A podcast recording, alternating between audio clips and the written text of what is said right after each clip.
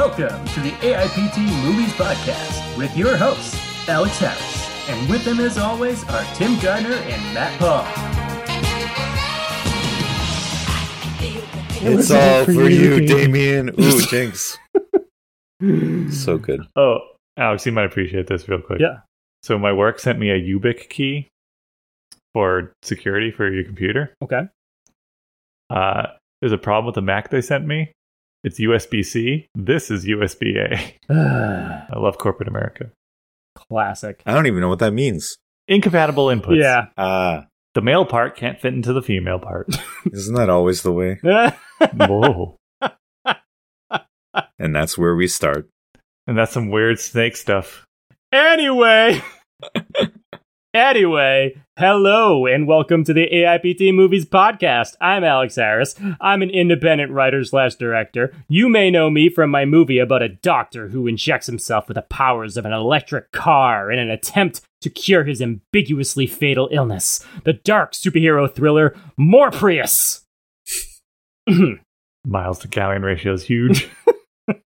Hi, I'm Tim Gardner, man, suit actor, contortionist, mime, green suit guy. You may know me from my work in Turbo Kid. You know that part where the Buzzsaw guy, Skeletron, was on his bike chasing Turbo Kid, and Skeletron looks especially tall, slender, and physically fit in that scene? yeah? Well, I played Skeletron's bike. Hi, I'm Matt Paul, and I'm just a guy on a podcast. I'm certainly not a script doctor, and anyone who says I am should be forced into a role they totally don't belong in.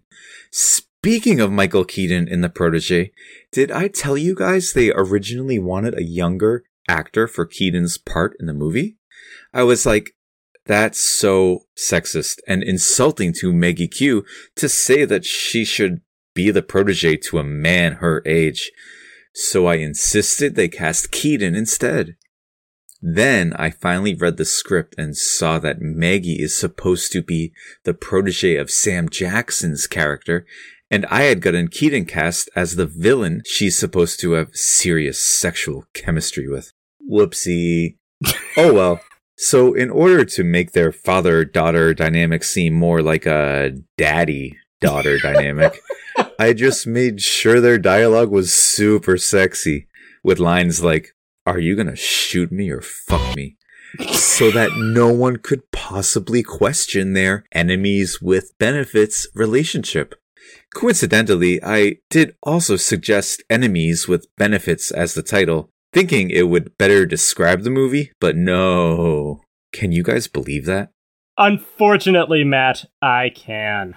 Anyway, speaking of being screwed by your elders, I decided I had to do something about my Uncle Pentor stealing my Fast Duel script, the dramatic retelling of the real life feud between Vin Diesel and Dwayne Johnson while making the Fast movies.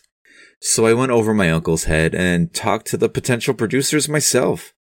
When it seemed like they were interested in making it with or without my involvement, I called up our buddy Vin Diesel, who Tim met while playing Vin's lifts anytime Vin stood next to Dwayne Johnson.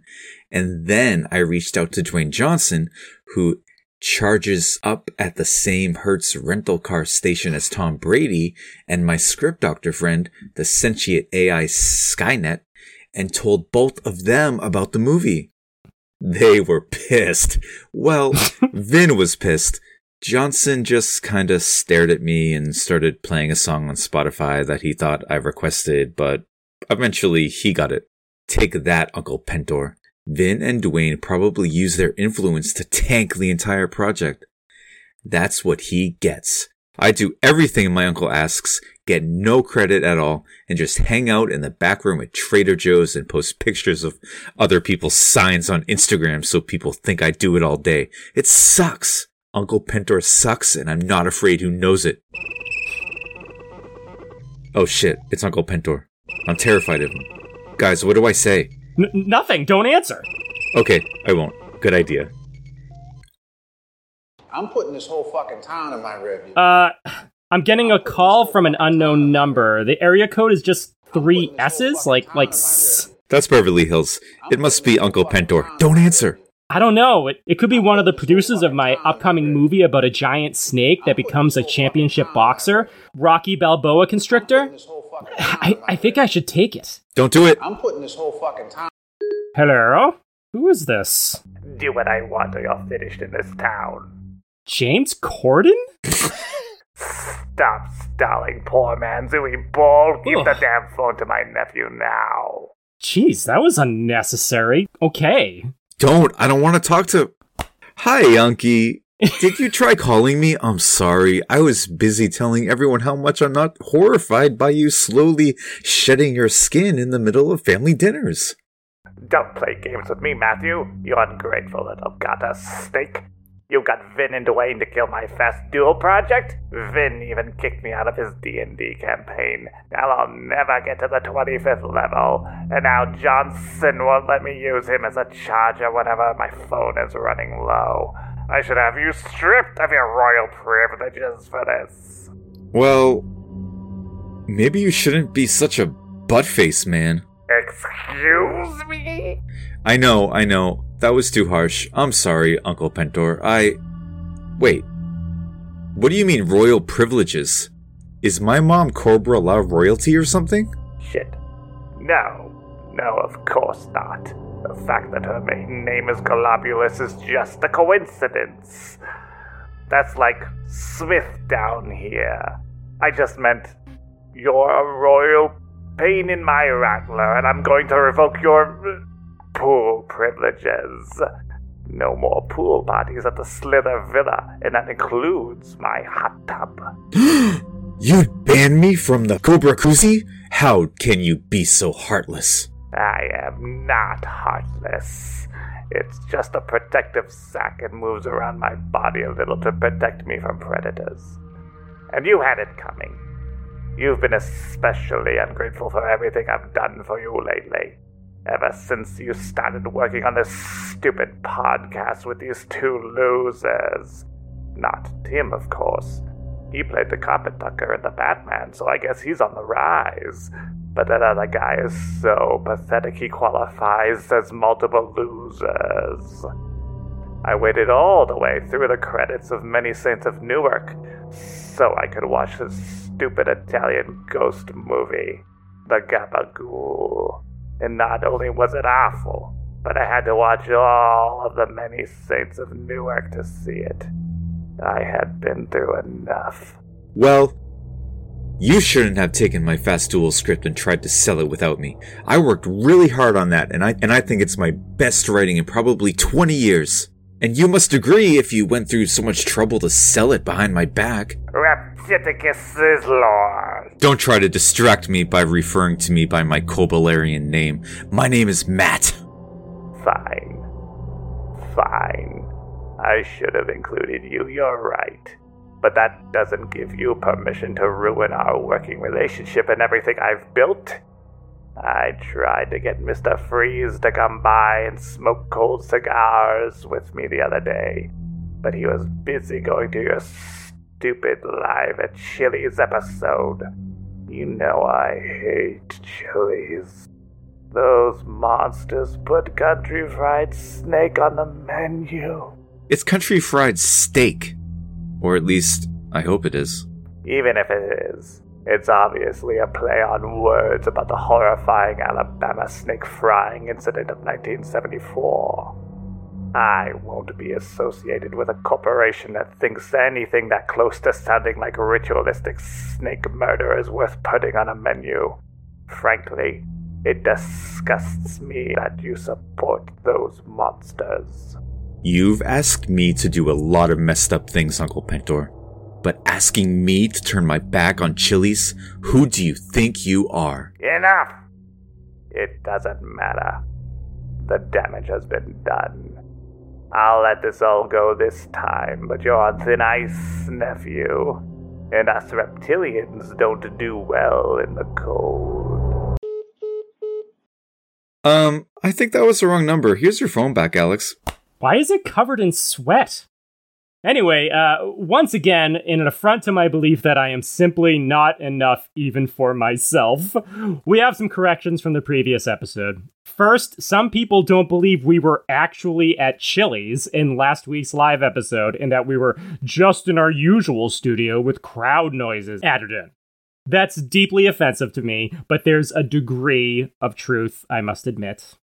We did technically record the episode in the same place as our previous episodes because our podcast studio is actually the break room at the Braintree Chili's. That's why so many of our friends just pop by in random episodes. They just want to grab a bite and decided to come back and say hello. I mean, with deals like the 3 for 10.99 special, who can blame them? In fact, many of our audio issues over the last 30 episodes have been due to Chili's employees coming back here to eat during their breaks. Oh, hey guys! You recording an episode? For the 20th time, yes, we are, Ellison. It's Elliot. Elliot, Oh, okay, well, don't want to disturb you guys. you already have, Elliot. You're literally disturbing us right now. Oops, my bad. Let me just uh, sneak in the mini fridge here real quick. Wait, are you actually Elliot, or are you that Wilson Montanero guy in disguise again? No, huh? Yeah, I'm the real me, as, as far as I know. Uh, want to give my face a quick tug to prove it? Give my cheek a good wiggle. Do the old thing with my lips. I'll take your word for it. What did Wilson do to you? We were worried he killed you or something. Well, I don't know if worried is the right word. The possibility occurred to us, at least. Nope. He just came by my house disguised as the Chili's mascot, Chevy Piper the Chili Pepper, saying I had won some Waiter of the Decade award and that I got an all expenses paid trip to the Chili's corporate headquarters to have whatever I want off the secret menu. You know, the one that still has mozzarella sticks and country fried chicken on it. Don't tell anybody. So I did what anyone would do. Just climbed into the Chevy Piper's trunk, and next thing I know, I woke up in a ditch. Had to claw my way out of the ground, gasping for air. It was the darndest thing. Yeah, sounds real harrowing, Elliot. Can you just can you just take your lunch and leave? That reminds me, Tim. Why didn't Wilson Montanero behead you when you guys were dueling after the end of last week's episode? He totally had you at one point and could have taken you out, but instead he stopped, started crying briefly, and made up some excuse about the ghost of Stan Winston asking him to go buy some foam rubber mix, and then Wilson just ran away. What was up with that? What do you mean? I'm sure he did have to go grab some foam rubber mix. I mean, I have visions of Stan Winston's ghost all the time, giving me advice, asking me to track down elusive FX legend Rob Bottin and demand he apologize for overshadowing the one effects Winston and John Carpenter's The Thing. You know, huge. I don't know. If you ask me, it seems like he purposely decided not to kill you, Tim. As someone who frequently decides not to murder you, I kinda know what it looks like.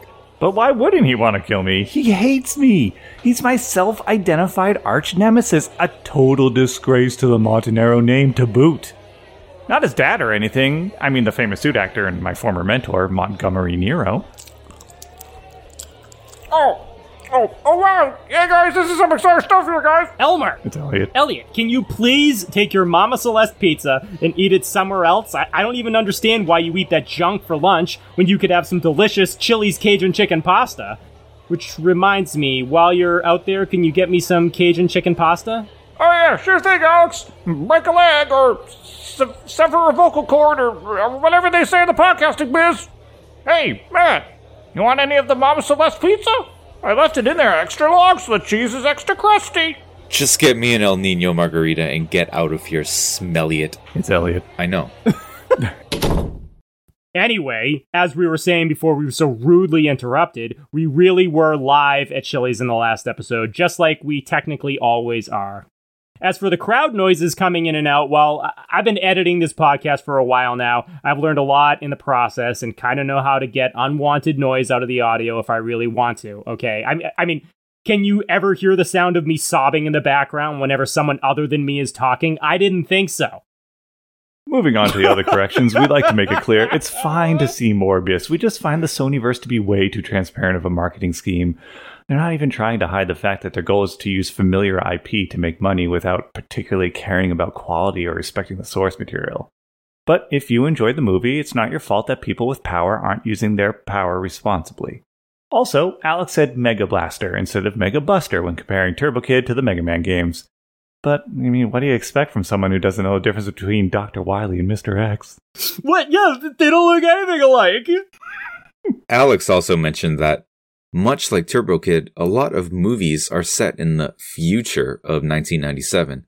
And although it didn't turn out to be a lot exactly, there are a few notable examples, such as Das Arche Noah Prinzip, Roland Emmerich's college thesis film, Crimes of the Future by David Cronenberg, John Carpenter's Escape from New York, Hong Kong 97 from Cyborg and Nemesis director Albert Pyun.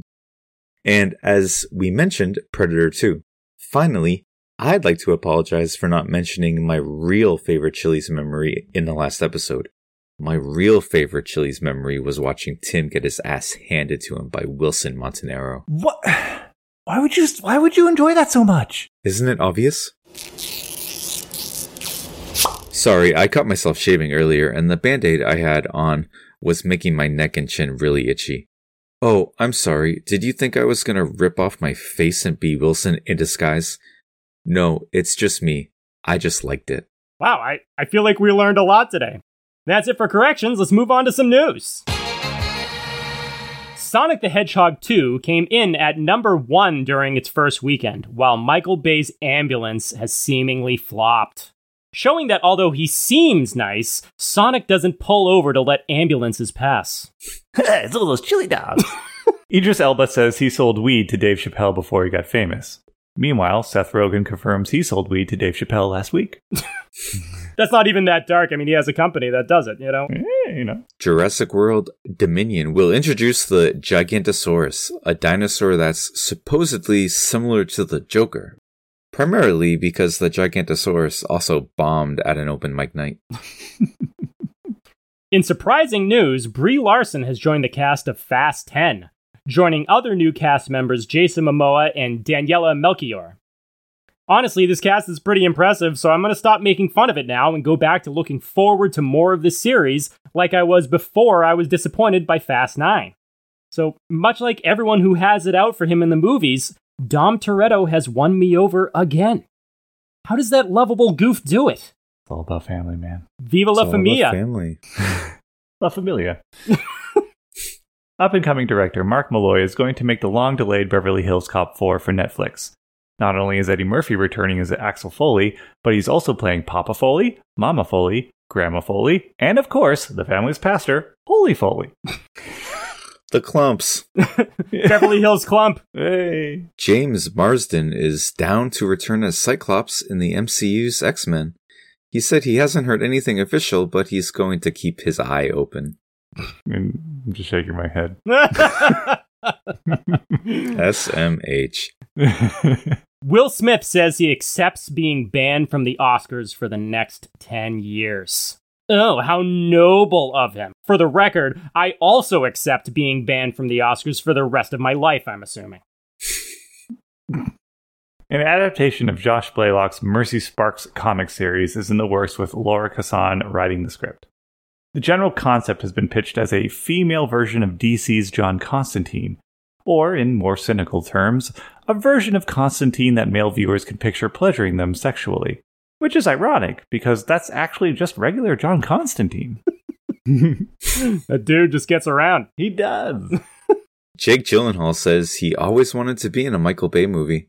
Gyllenhaal was so determined, he even pulled a Megan Fox and washed Michael Bay's car in a bikini.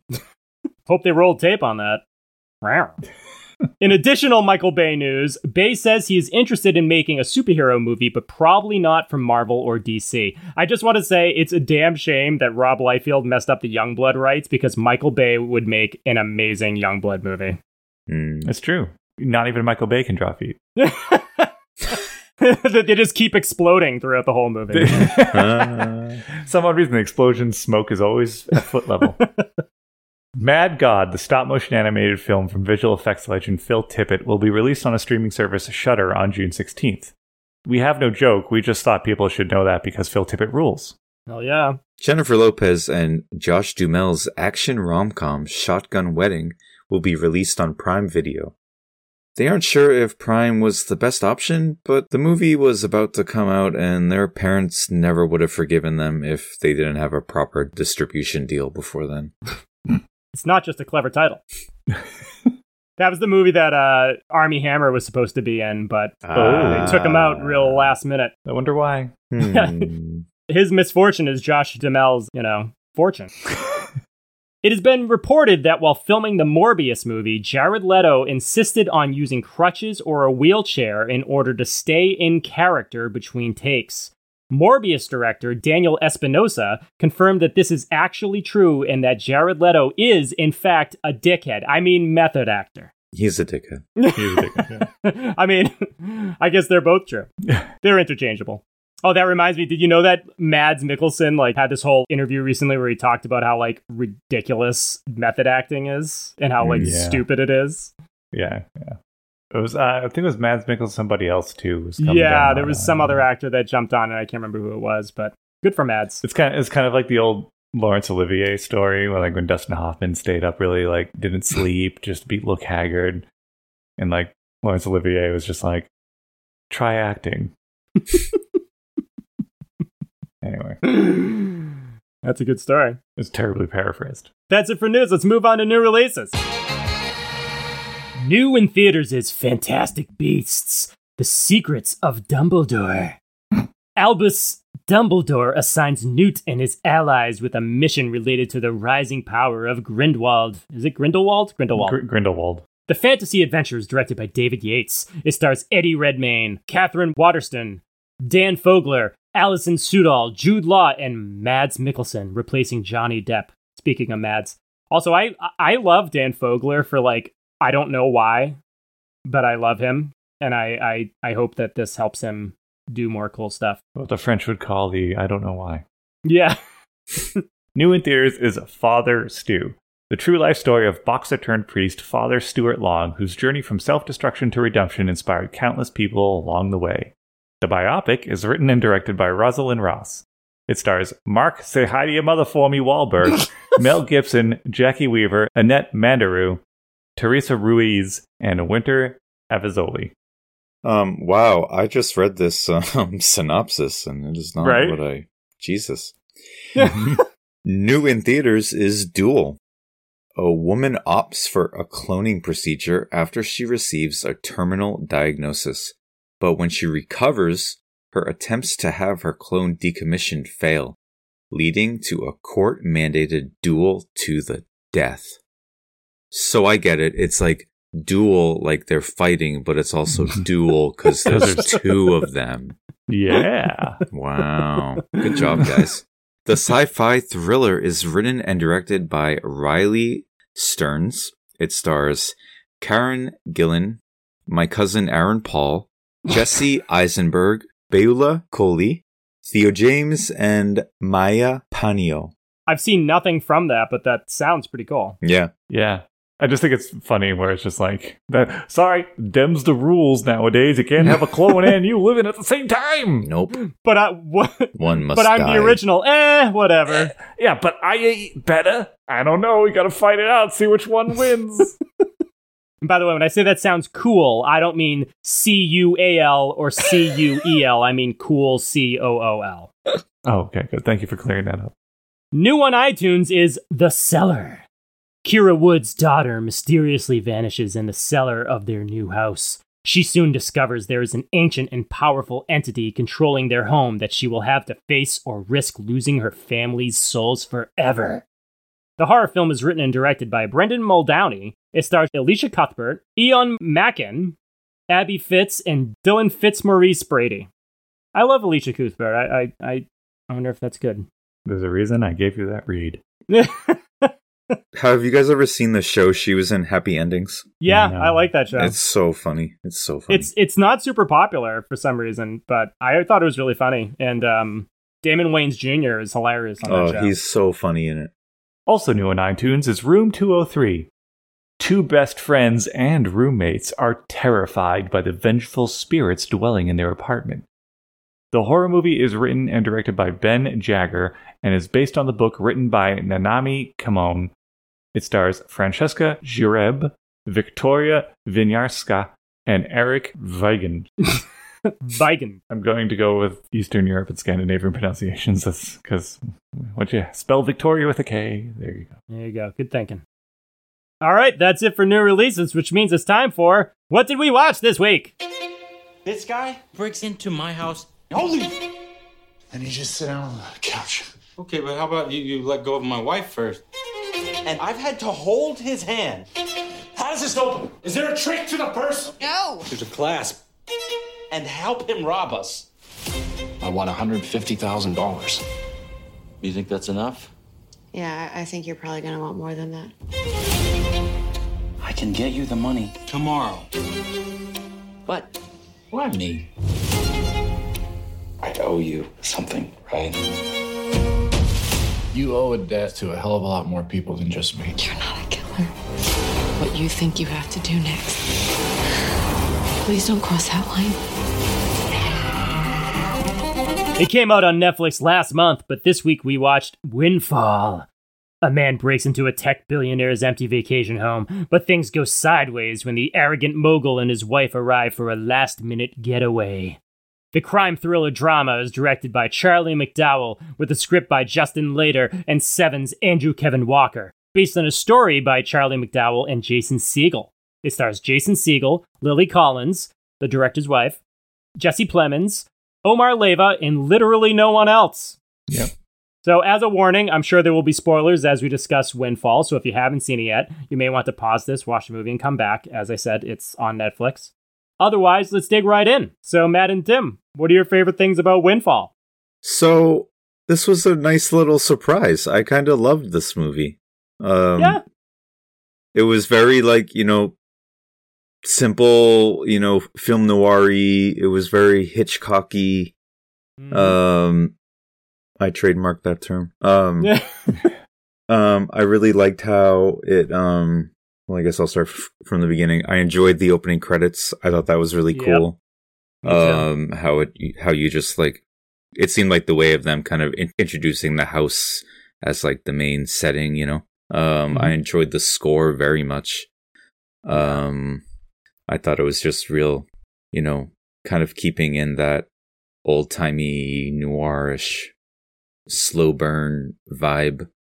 Um, yeah, I liked it. I liked that it was. It, I feel like at the beginning it was kind of like a little like kind of funny at times, like Jason Segel kind of bumbling his way through.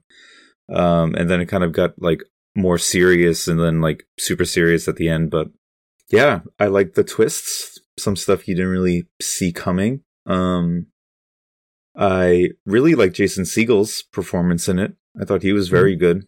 Um, you know, I feel like most people think of him as a comedic actor, actor. Um, Actor. But um, yeah, he was cool in it. Um, yeah, I like that it was kind of like a. I feel like it was a little bit of a commentary on like wealth and like you know, um, societal roles currently. Um, and how obviously money doesn't make you happy in the least for kind of all that's all people involved. Um, right. and I mean, I have other stuff.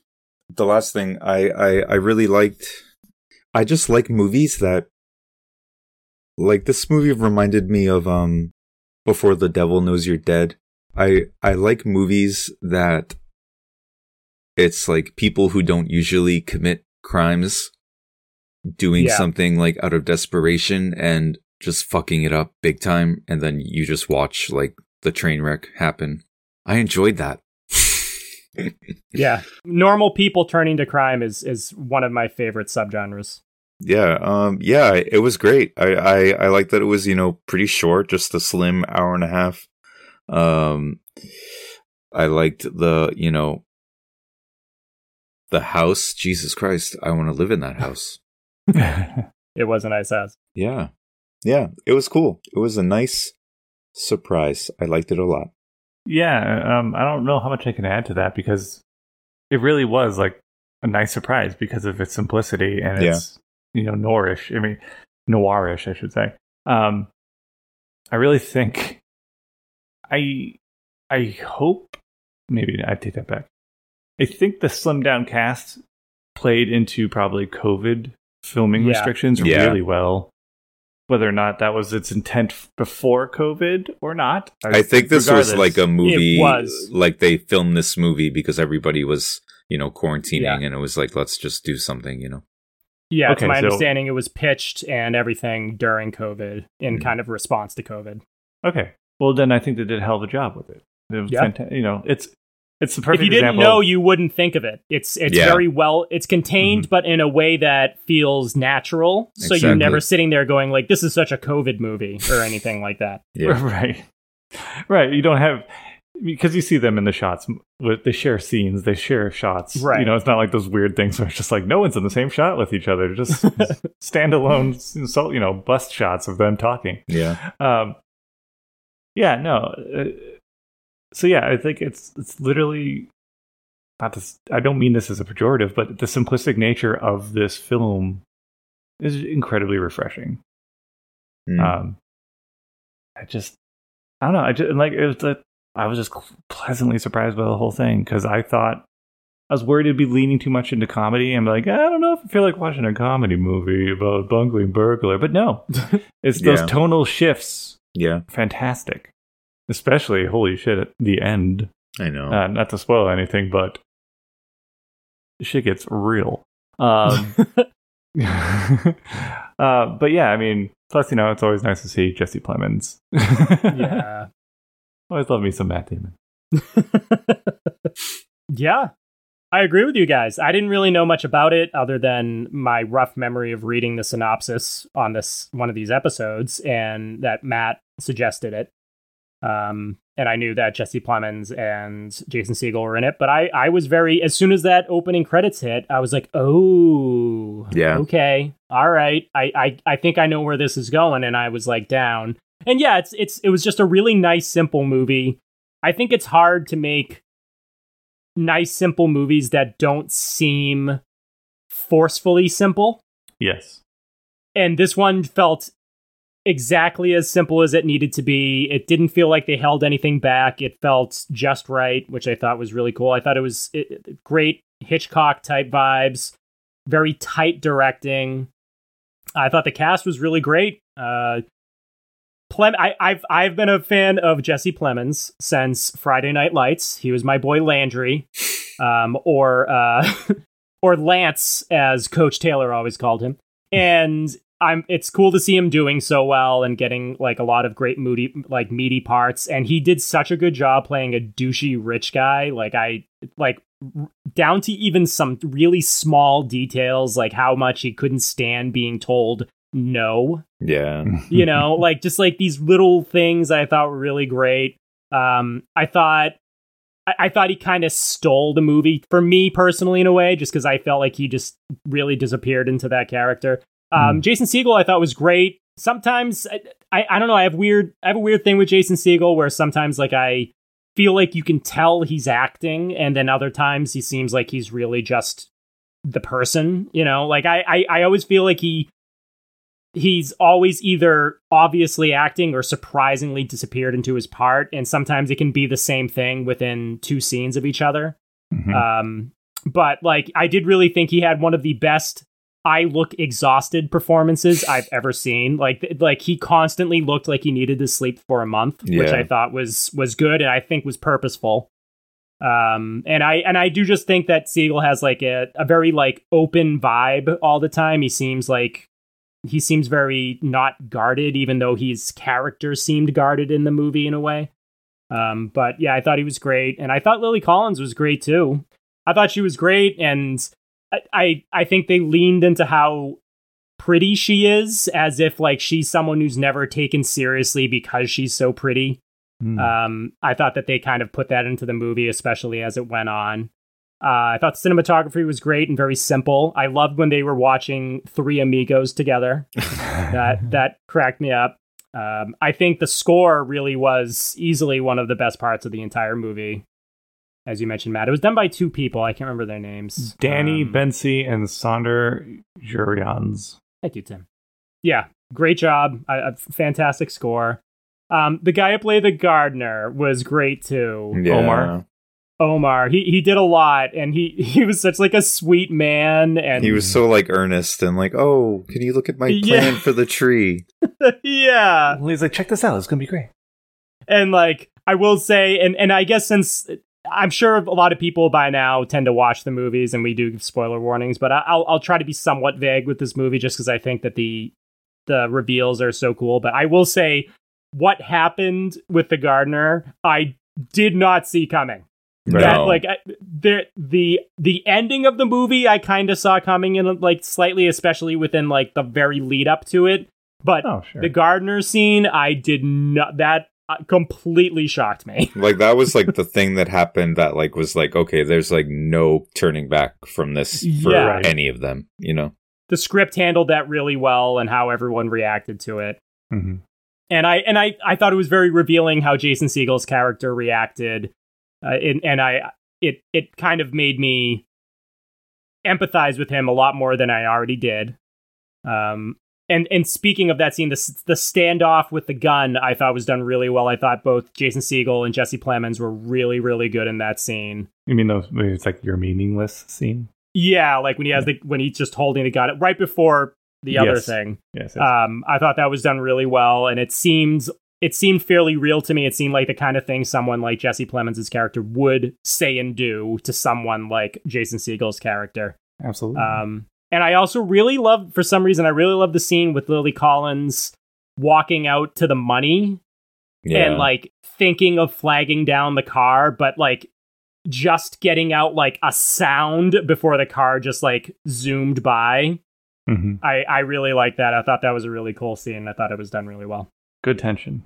Yeah, yeah. And and the thing, like as you said, it does almost seem like it's going to be a comedy at first.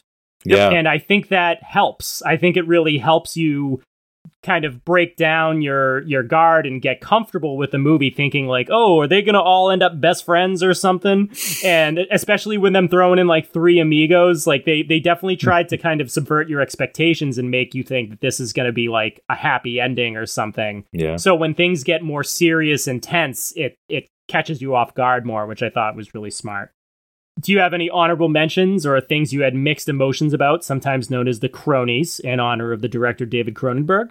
I had mixed emotions about just the way in which what happened to the gardener happened. yeah, it Do you know what I mean? It was just Yeah. kind of like it was a little goofy. It was like It I was- don't yeah. know how this would happen in real life. It was st- It was It sudden. was- it was very sudden. It was very shocking. It was very like, oh shit. Um, but something about it was like, yeah, I don't know how that really worked.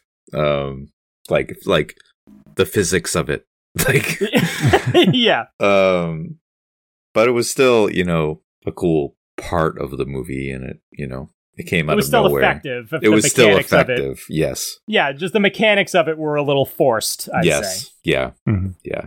Uh, you- no, I don't have anything to add. I was going to say the same thing. Uh, the the gardener. Yeah. Yeah. Mm. For me, I had a couple like little honorable mentions. Uh, is Jason Segel pissing in the shower in the beginning yeah. uh, cracked me up. Um, I like that it it showed that like it shows you that even though he's because we don't really know exactly what's going on at that point, but it shows that even though he's clearly in someone else's home and taking things from them, he's clearly not that bad of a guy because the worst thing he can convince himself to do is pee in their shower. Yeah. Right. Um, I thought that was a good. It, it was funny and it was actually a very revealing character moment. And I liked how they. Another honorable mention is definitely how at points it almost seemed like Jason Segel was the hostage, and I like how at points it seemed like everyone was going to turn on Jesse Plemons. It seemed like everyone, even even when the gardener, when all four of them are there, it really seemed like at one point everyone was going to turn on him because he was just being so insufferable Yeah. um, and including when he subtly acts, asks his wife to seduce Jason Segel. I know. It That weird. was like messed what up. An asshole. But what a wonderfully revealing character moment at the Yeah. same time. Yeah. And it also was revealing that she was like she considered doing it and then changed her mind. Mm-hmm. Um, and yeah, like you mentioned, Matt, that there were like theme, there were a lot of themes about like classism and inequality. I feel like there was a more specific point they were trying to make that I don't know exactly what it was. And you know, obviously, like, oh, these people have money and they don't appreciate it. This person wants money, and this person's willing to do whatever for money. And and this guy maybe sees his wife as more of a possession than a partner. You know, there's all this stuff, but I, I feel like they were trying to some, say something very more succinct, and I just never figured out exactly what it was. Mm. Um, so I guess I wish that was a little more clear. Um, even though I like those themes a lot, and I will say I had major cronies about the end. Not because it wasn't good, Right. because it was, Yes, but it is. one half of that did not make sense to me other than other than that person you know being like i have to do this in order for everything to work out Yeah. other than that one half of that i was like really it really seemed like you felt the opposite way about that person pretty much the you know for most of the time. I think that when she when he's walking out with the money and she says something about her tattoo and how she really liked it, hmm yeah. I feel like that was her trying to like appeal to him as like, you know, it was the two of them against oh her husband, you know, hmm. like That's a good observation. like and she of felt like rejected by him in that moment so she was like never mind yeah. Good And then thinking. Jason Segel is just like fuck you. yeah i don't care Yeah. yeah that makes sense i mean again it was a good ending i just was kind of confused but you're right i'm sure that's what's going on and i will say that as soon as that all happened it occurred to me what why it's called windfall Right? because you know, because She's someone gonna is get- due a serious financial windfall Yeah. Yep. Yeah. I, I was like, oh, there you go. That's why. It's about opportunity. Yep. and it was seized. What didn't you like about Windfall? Was there anything that confused you? I watched this with Diana, um, my wife Diana, for our one listener who doesn't know us personally. Um, Mm-hmm. and she really liked it too, but she has this really cute thing she does with almost every movie when it ends, where she says, So what happens now? Diana, I know. that is cute. It is cute. And yeah, I mean, maybe there's definitely like certain things about the movie that, you know, you don't really know where Jason Segel's character is coming from. Like, there's like no information. I mean, you, it's, it's kind of, you know, obvious that he worked for one of the companies that, you know, whatever J- Jesse Plemons does, you know, he was fired or something.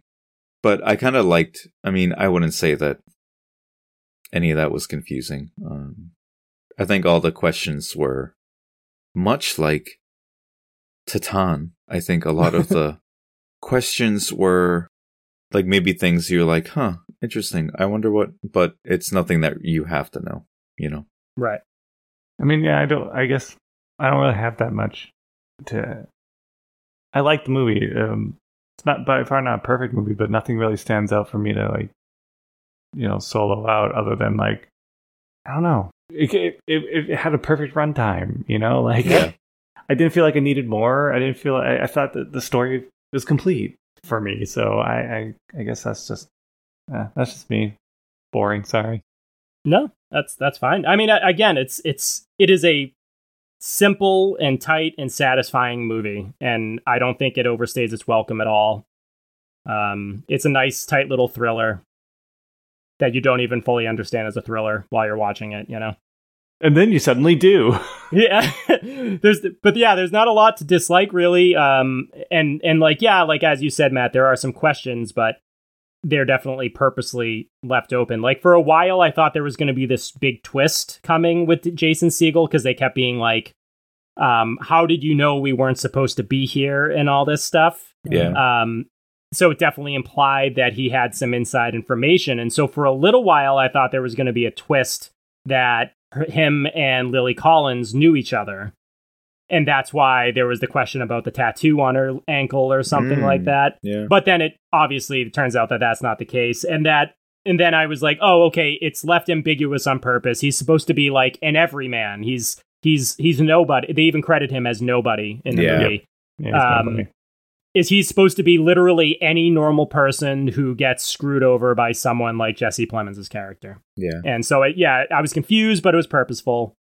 Um, and something I like disliked, but it was again, it, I'm supposed to dislike it, was that the gardener seemed like such a wonderful person and an incredible gardener. And the only reason that Jesse Plemons gave him the time of the day is that in that in any of the movie was because he was trying to get help with this situation He was using somebody. Yeah. it was just so slimy and disgusting and it was completely on purpose but it just it just bothered me which is exactly what they wanted it to do so that's great I mean, and and nobody, nobody, and his wife and Lily Collins like say as much. Yeah yeah Like- they do call him out on it and and it was just like it, it- so yeah it was like it was perfectly descriptive of the kind of character jesse plemons was playing um, but it made me feel really bad for the gardener um, and that's the only time i felt bad for him no other time and um, and also i guess a couple things i was confused about um, they never explained the camera on the tree right No. no, but he uh, just uh, yeah, swears that he doesn't have security cameras Yeah. right. No, no, yeah. I mean, it's just I thought it was just to show you just that Jesse Plemons is a real pos and lies about everything. So then there you go. You know. but i was just like wait so is why is Je- why is jason segel even bothering at this point because he was caught on camera even with his car Yeah. so i i, I guess i was kind of confused about that but whatever I think it was. I, th- I thought the the motivation there would be like, this isn't now the like I'm not getting away scot free. Yeah. right so at least maybe he can go on the run This is a loose end. This is a big loose end. right Yeah. Um, and I noticed a lots of shots of feet, especially Lily Collins. I'm assuming that was supposed to be about, like crossing lines because they kept talking about crossing lines. Remember Hmm. that? Yeah. And they showed like her feet at the end and like right at the edge of the of the like step, and then and then she steps out. So I think that was supposed to be a major theme in the movie about crossing lines. I, I'm guessing, but I'm just guessing. I don't know if you guys picked up on that. I don't know. I, I, it was directed. I mean, the director was was her husband, so I don't know. Yeah, could be. He just has a foot thing. I know. He could just be into feet. Who knows? Oh yeah, I know. wanting to show off her nice shoes. I don't know. Speaking of nice shoes, possibly, uh, would would you give any random aesthetic choices in Windfall a Breaky Award in honor of the Windbreakers in the Neil Blomkamp movie Demonic?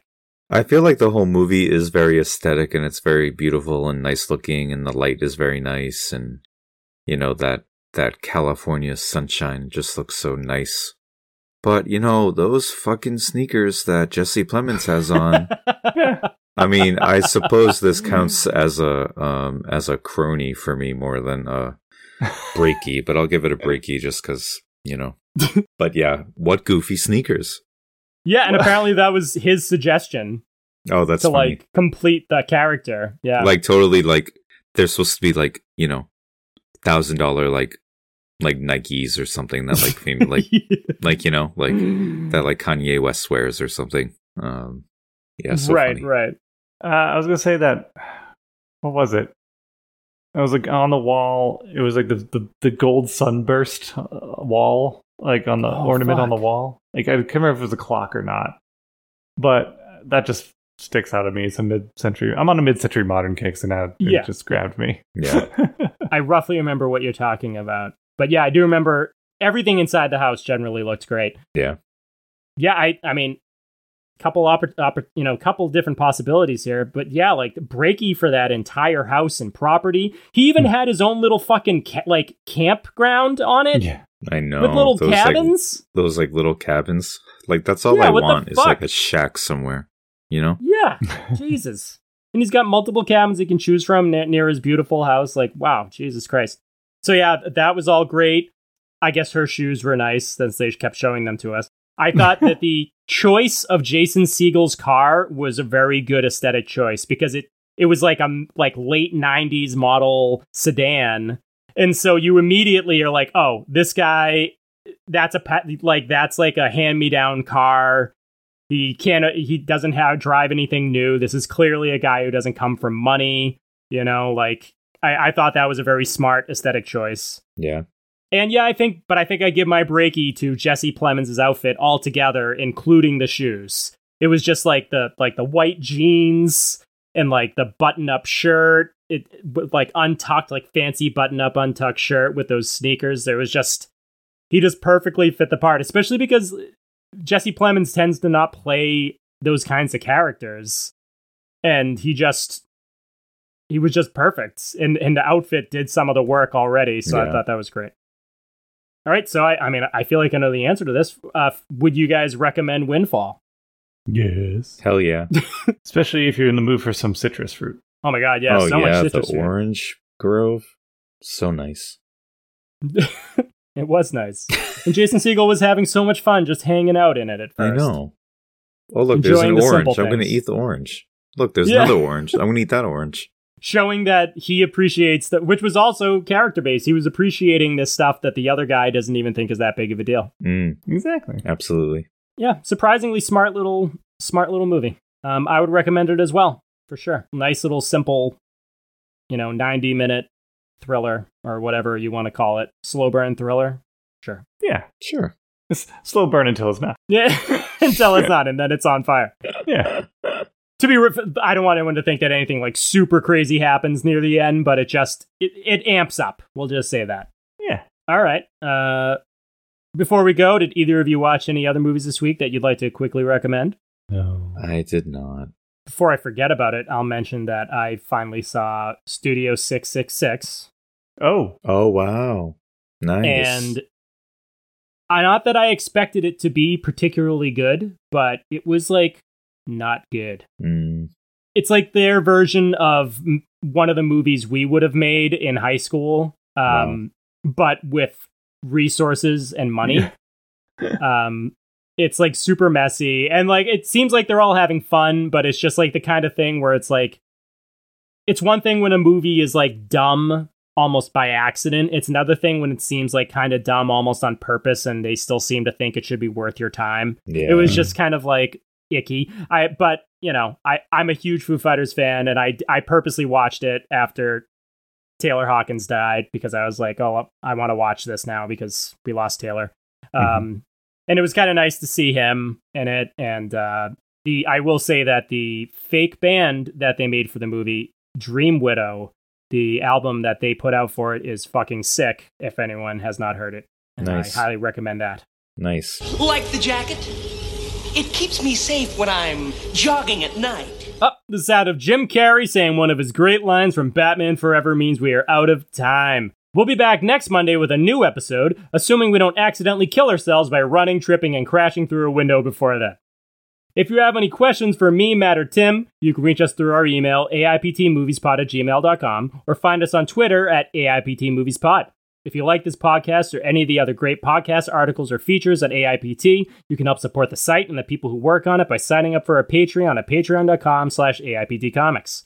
Thanks for listening, and don't forget, it's okay to love movies. They may not be able to love you back, but they'll always be there for you. Bye. Goodbye.